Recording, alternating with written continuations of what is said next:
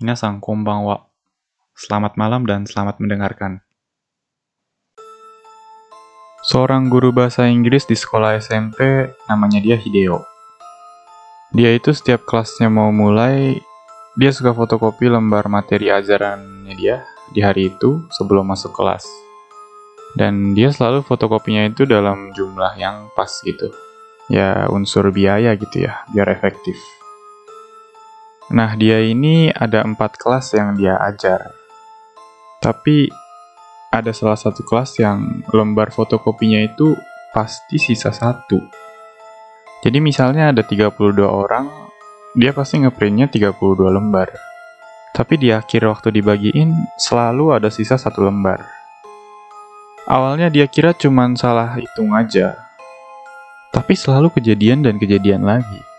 Jadi lama-lama dia ngerasa keganggu model ngebagiin kertasnya dia itu kayak dioper ke belakang gitu loh.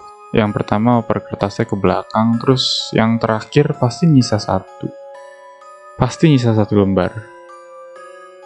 Muridnya dia selalu bilang kayak, nyisa mulu pak.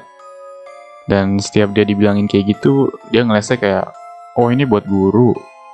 Tapi padahal dia paling paham sendiri kalau bukan itu niatnya dia. Lama-lama masalah itu bikin dia kepikiran. Akhirnya suatu waktu dia ngeprint satu-satu. Yang mana itu PR banget ya, ngeprint satu-satu. Terus sengaja dia kurangin jumlahnya. Jadi misalnya 32 murid jadi 31 gitu. Dan dia itu ada 31 lembar. Terus dia ke kelas yang selalu sisa itu, dia bagiin di kelas itu lagi. Dan nyisa lagi untuk kesekian kalinya itu dia ngerasa merinding. Dia ngitung jumlah murid, nggak ada yang absen. 32 anak gak mungkin sisa. Terus dia tanya ke murid-murid yang ada di situ. Kelas ini 32 orang kan? Ngeliat gurunya yang serius gitu, seisi kelas malah ketawa. Iya pak, 32 anak. Emang kenapa pak? Pak guru bercanda ah. Terus si gurunya ini nanya lagi. Mukanya makin serius. Beneran 32 anak kan? Gak ada yang absen kan? Terus murid-murid mulai diem. Mereka setengah ketakutan. Mungkin karena dikira ada yang bolos atau gimana gitu kali ya.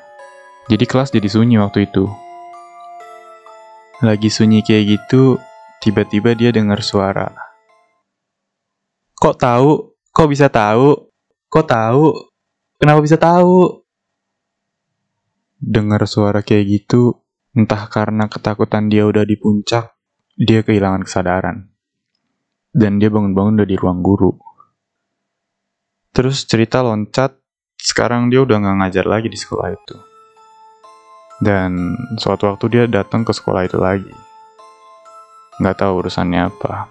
Tapi karena cuman selang 2 tahun, jadi angkatan yang dulu dia ajar itu masih ada.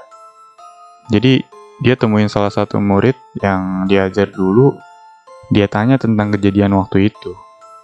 Siapa yang ngomong gitu ke anak-anak di kelas itu? Si anak ini jawab,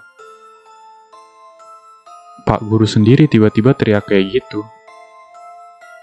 Gitu katanya.